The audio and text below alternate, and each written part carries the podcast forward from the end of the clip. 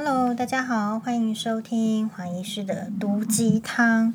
诶，黄医师为什么这个 Podcast 叫做毒鸡汤呢？是因为我真心觉得，嗯、在我们的现实中呢，其实会不经意的，或者是突然的被灌输所谓的鸡汤文。但是其实那种鸡汤文，你看多了，对你的人生不见得有什么帮助，然后又不是真的鸡汤。好，所以我们就是觉得说，大家在看到一个文章或者是句子的时候，应当是想说，它能不能够应用到生活中，可以运用的知识才是好的知识。如果没有，你看很多鸡汤文也是没有用的。啊，这个时候就不不得不这个称赞邓小平所说的嘛。啊，不管是黑猫还是白猫，会抓老鼠的就是好猫。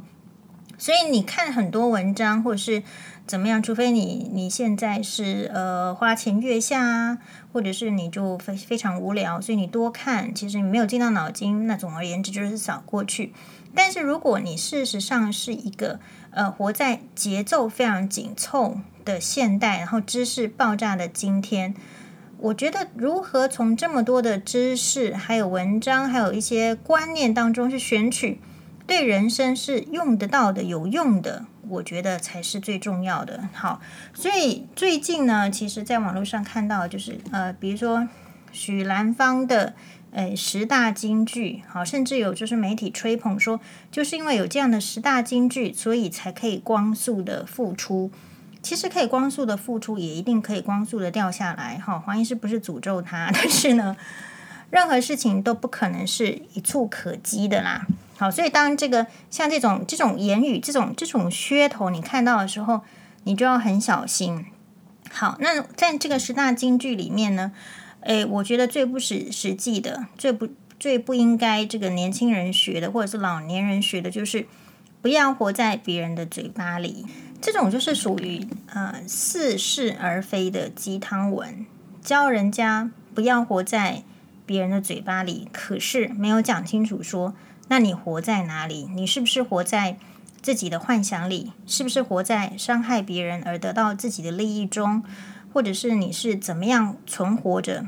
啊，不要活在人家的这个嘴巴里面啊！不或那难道是嗯、就是？到底是要怎么怎么存活呢？啊，事实上，我觉得你只要在这个人的世界里面，你只要听得到、看得到、能说话，你估计呢，本来就是活在别人的嘴巴里啊，不然的话，大概也觉得无聊。为什么？诶，这个八卦杂志啦、娱乐新闻啦，这些这么的热门，而且呢，这个还不是说现代才这样，这个是从古至今。只要是你能够闲得下来，你没有去劳改，没有在在关在这个思想集中营里面，你都会遇到的事情。比如说，我最近在看这个《唐顿庄园》，呃，《唐顿庄园》就是呃的呃张呃这个什么 Downtown Abbey Abbey 哦，英文越来越烂了哦 Downtown Abbey 这样好。那这个《唐顿庄园》呢，其实它有好几季，它讲的我已经在前一集讲过了嘛，它讲的是一九一二年。一九一二年代左右的英国的这个社会，然后是一个伯爵的家庭里面，然后面对了面对着这个第一次世界大战，大战之后这种金钱的匮乏、物资的匮乏，要怎么样维持一个庄园？那因为这个资源、金钱都有可能投资不良，或者是没有你的投资赶不上时代的变化，所以呢，还有可能这个庄园会不保。在这种挑战中。要怎么样去维持往日的繁华、往日的这些礼俗？所以从这边你就会知道说，为什么有一些人，或者是说某一些时代，他可以很强调礼节，因为他事实上是有这个呃好的这个资金，或者是好的这个。呃，充裕的时间，他并不要忙着去战争，他并不是要忙着去去耕作，因为缺粮等等的问题。所以，什么样叫做不要活在别人的嘴巴里？那是有一些前提的。呃，前提是你可能其实就有相当的资本，你当然可以不要活在别人嘴巴里。你可能有相当的这个社会背景，你也可以不要活在别人的嘴巴里。大家有看到习近平活在别人的嘴巴里吗？没有，他爱怎么样就怎么样啊。你觉得塔利班会需要活在别人的嘴巴里吗？没有。所以事实上，大部分的人都必须要活在别人的嘴巴里。所以这种话呢，就是我我觉得大概就是他只能够讲一半啊。然后呢，接下来。如果你只是一个单纯的这个追捧者，或者是说啊，对，我不要活在别人的嘴巴里，然后后面没有去细想的话，事实上你整个的行为就会偏掉。你会不会偏成说，因为我不需要活在别人的嘴巴里，所以诶，把别人的老公抢起来也非常开心，我就抢抢看，因为我没有要活在别人的嘴巴里。啊，我并不在乎这个社会觉得说，呃，跟人家外遇，或是成为小三，或者是怎么样，是不是可以的？我并不在意丢什么咸湿简讯，我想丢就丢。这些行为其实就是不要活在别人嘴巴里的铁证，不是吗？不然我们一般人其实不会这么做。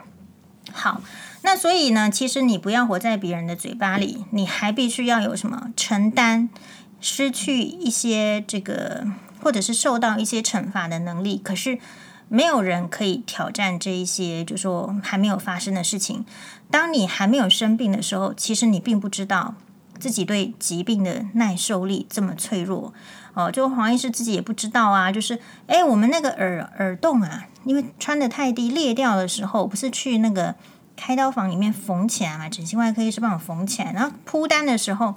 哦天哪，真的是很紧张啊，紧张到胃绞痛。我心里想说，我在帮别人开刀啦，或者是看到什么血就止血，我自己根本不担心。更何况是我知道这个是一个很小很简单的 这个手术，只是把裂掉的耳洞呢，诶，再把它缝合起来。我们的心理压力就是这么大。好，比如说你可能。你没有你，你觉得你就是嫁一个人，然后吃饭睡觉，然后呢，诶，你都不知道说你老公如果外遇的时候，你会变成怎么样？所以不要活在别人的嘴巴里面。这边这这个不是大家能够通行通用的。事实上，如果你采用了通用的，那可能会有一些状况。好，那你今天的朋友，因为黄医师每天的 podcast，是根据什么来决定呢？是根据。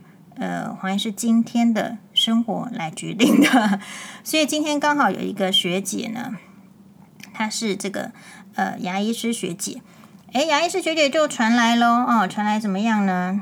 好、哦，牙医师学姐当然是这个很认真的在在经营她的诊所，但是她也很认真的看新闻，所以她传了这个 ET Today 星光云的八月二十三日记者林彦君台北报道的一篇文章。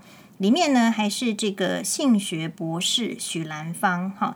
其实黄医师每次看到这个 title 都会觉得名不正言不顺。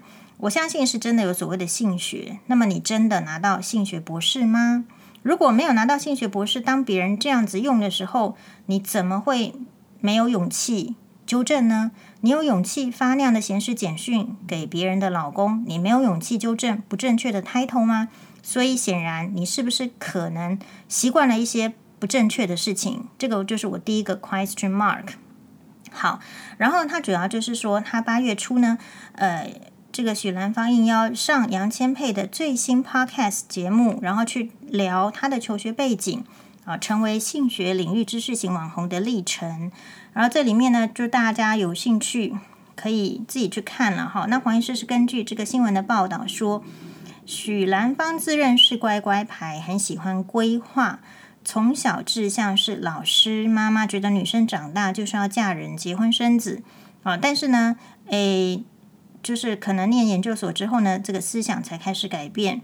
然后，而且许兰芳在谈到做自己的时候，是在和交往七年的初恋分手之后。然后这里面呢，就有讲说，呃，他在这个初恋呢里面。她被教育说，女生的第一次要给老公，不然她不会爱你。好，这个是谁教育的呢？当然可能是许兰芳的妈妈的机会是最高。那不然的话，就是说这个女生一天到晚在跟周围的朋友讲性吗？是吗？好，或者是女生在什么样的年纪有在讨论性吗？我不知道。回想她和初恋交往七年期间都没有性行为，直呼很对不起她。好，所以。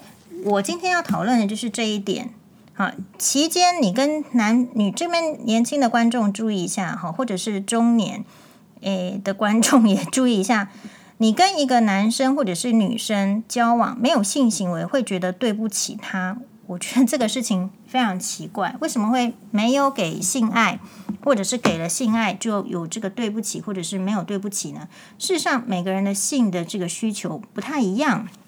好，那。女生并不需要觉得自己没有跟交往的男生，或者是男朋友，或者是老公没有性爱，就会觉得对不起他。我觉得这根本不需要。女生应该是要正视自己的性的需求，或者是敏感。你你很累的时候，你有压力的时候，你怎么会想要去做爱呢？所以，一个性一个号称性学博士说这样的话，而且是到三十七岁了还在讲。这个这个初恋有没有这个性爱这件事情？我觉得当然是跟他的这个谈话都偏这个性领域有关系。但是另外一方面也会让我觉得说，哎呦，为什么为什么一个女生三十七岁了还要讲初恋，然后还要讲这个有没有这个性爱这个事情？你的初恋难道七年没有其他的事情可以讲吗？对 啊，而且这边会误导这个观众，特别是年轻的女生去想说，哎，呃，如果。你跟谁谁谁交往，你不跟他有性关系，然后就是会觉得不好意思，直呼对不起他。我是没有看这个 podcast，我是看这个新闻。好，那我只是觉得就是说，嗯，这边也有一个属于比较看得起自己的一种说法。你不跟人家有性行为，就是对不起他。有时候也是抬高自己。事实上，也许那个男生也没有想要跟你有性行为啊，你为什么要这样想呢？哦。那当然，这个许兰芳的说法是二十三岁有点对不起他，那时候一定有情欲。好，所以呢，我不知道你会不会是我未来的老公。如果跟你发生关系，我会对不起他。好，那当然就是说，然后就需要就是说，诶，有讲什么自小家教严格啦，透露式生活白痴啦，等等等。事实上，好，嗯，我觉得一个家教严格的女生不太可能需要出来讲自己家教很严格啦。你为什么会需要？就是不，就是你做出了，或者是你是你你牵扯了一些让大家觉得怀疑你是不是家教有问题的行为，所以这个就是跟呃，你是不是可以就是不用活在别人的嘴巴里呢？如果你今天真的认为可以不用活在别人的嘴巴里，你今天就不需要出来说，其实自己是家教严格的人，是吧？因为你也很担心。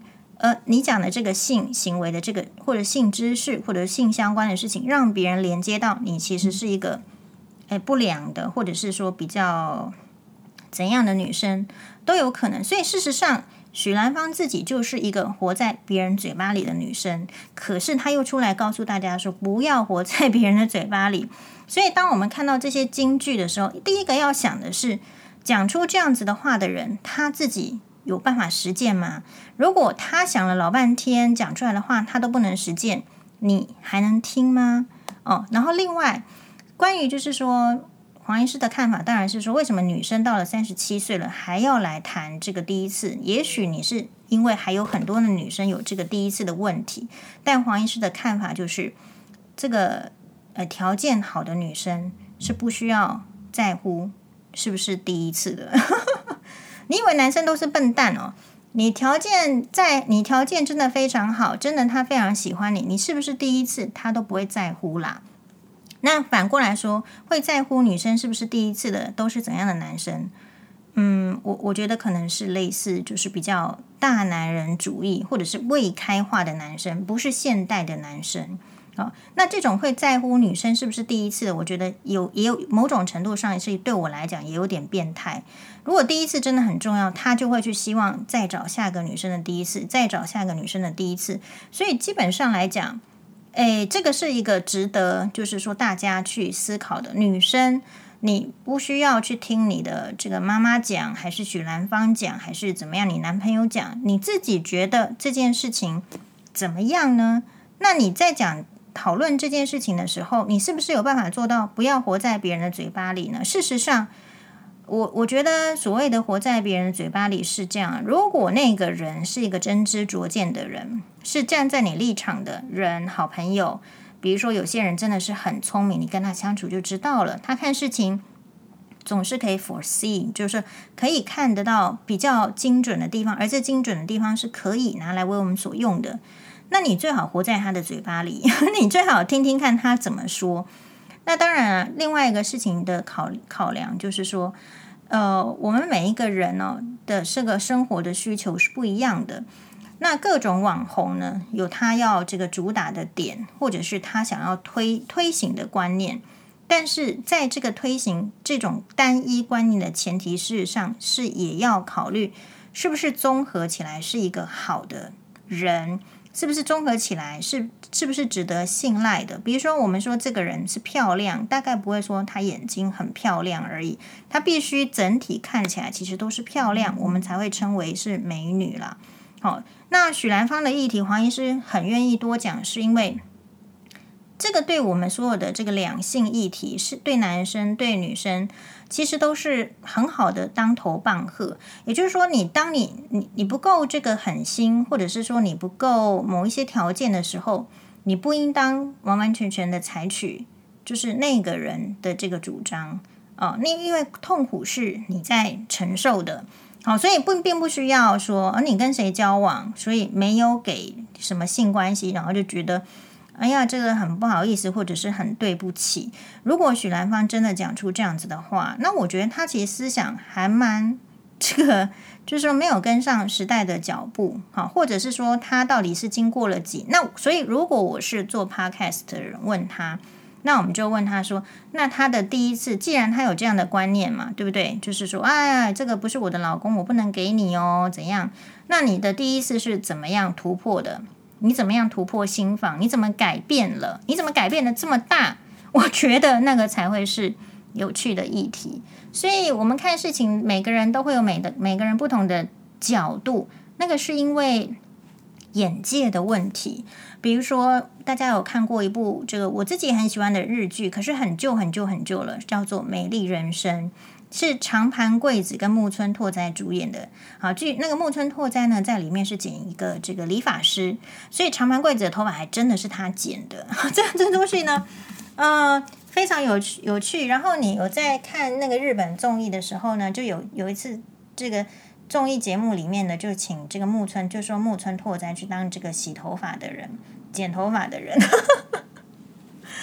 觉得太棒了，就是他可能，比如说这个人，他就是投稿嘛，比如他的谁谁谁很喜欢木村拓哉，然后就会去某个这个理发院，然后剪头发，哎，然后洗洗头的时候，他就就是也是木村拓哉帮他帮他洗。好，然后就聊天，然后再拿下那个面膜的那一瞬间，哎，发现是木村拓哉，或者是说他正在洗好头、洗好头了，坐在那边要等人家来帮他剪头发的时候，走过来剪的是木村拓哉，然后他也真的让他他的偶像剪哦，木村拓哉。所以同样在看这个偶像的时候，我们做偶像的崇拜哦，也要注意，偶像当然大部分的时候都是媒体包装出来的。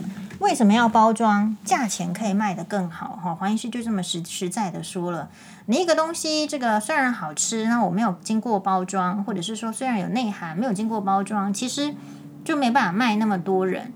所以我们在看这个人为什么是这样子，或者说你为什么相信的时候，也要注意，其实是经过很多个包装的，不见得你拿到这个现实的生活中你是可以运用的。就像是我曾经说过。呃，我对这个云飞没有什么特别的意见，但是当他去说，哎，这个中学翘家的时候怎样怎样的时候，年轻人应该要注意到的是，不是说他做了这些所有的这个坏事，甚至就是关到女子监狱去之后，他今天都还可以作为一个偶像，作为一个女艺人，漂漂亮亮的。要注意，不是每一个人。都可以误入歧途之后顺利的回来，并不是每一个人误入歧途之后回来了，社会都给他好的机会，都给他接受。这个跟你本身的条件有很重大的关系。可是，一旦讲到条件，大家也不用自己欺骗自己了。条件就是非常不公平的，所以要不要活在别人的嘴巴里，我觉得要看你有多少的条件。但我只是觉得，就是说，不论是呃漂亮的人，还是丑的人，或者是怎么样的人，如果我们的社会可以呃去强调一些就是基本好的价值，这边基本好的价值不是说小三就完全不对，或者是说正宫就完全是正确的，并不是这个意思，而是我觉得我们并没有理由去检讨正宫。那我们有没有理由检讨小三跟这个出轨的人夫呢？我们相当的有理由。好，那这也不是检讨，这里就是希望说，如果你遇到同样的情形，你要怎么样去处理？大家都忘记了，今天刘医师她是没有说靠她老公吃饭，但是我收到的非常多的呃这个网友的来信啊，光是老公已经为了外面的小三要发动离婚，他都是战战兢兢要闭嘴，要等着人家来出击，他才能够反应的。为什么？因为他先出击去告小三的话，老公就说不给他这个家用了。所以我们的这个社会是很不平等的。我们并不希望就是年轻的女性看到许兰芳之后学她。我就说穿了，我就是这样，并不是说不学。我觉得学她去说一些性知识什么，这个是 OK 的。就说你自己的专长到底是在哪里？你只要不要过度的吹捧自己，你去发展自己的专长。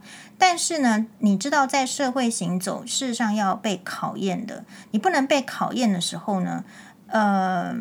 把责任推到别人身上，其实我们都是必须要严正的面对这种打击。好，不要说这个，诶，只是想得到利益，那好坏处呢，通通都丢给到别人，这样子才有可能社会好好的继续的团结在一起。有时候就是这样，你可以有你的这个意见，我可以有我的意见。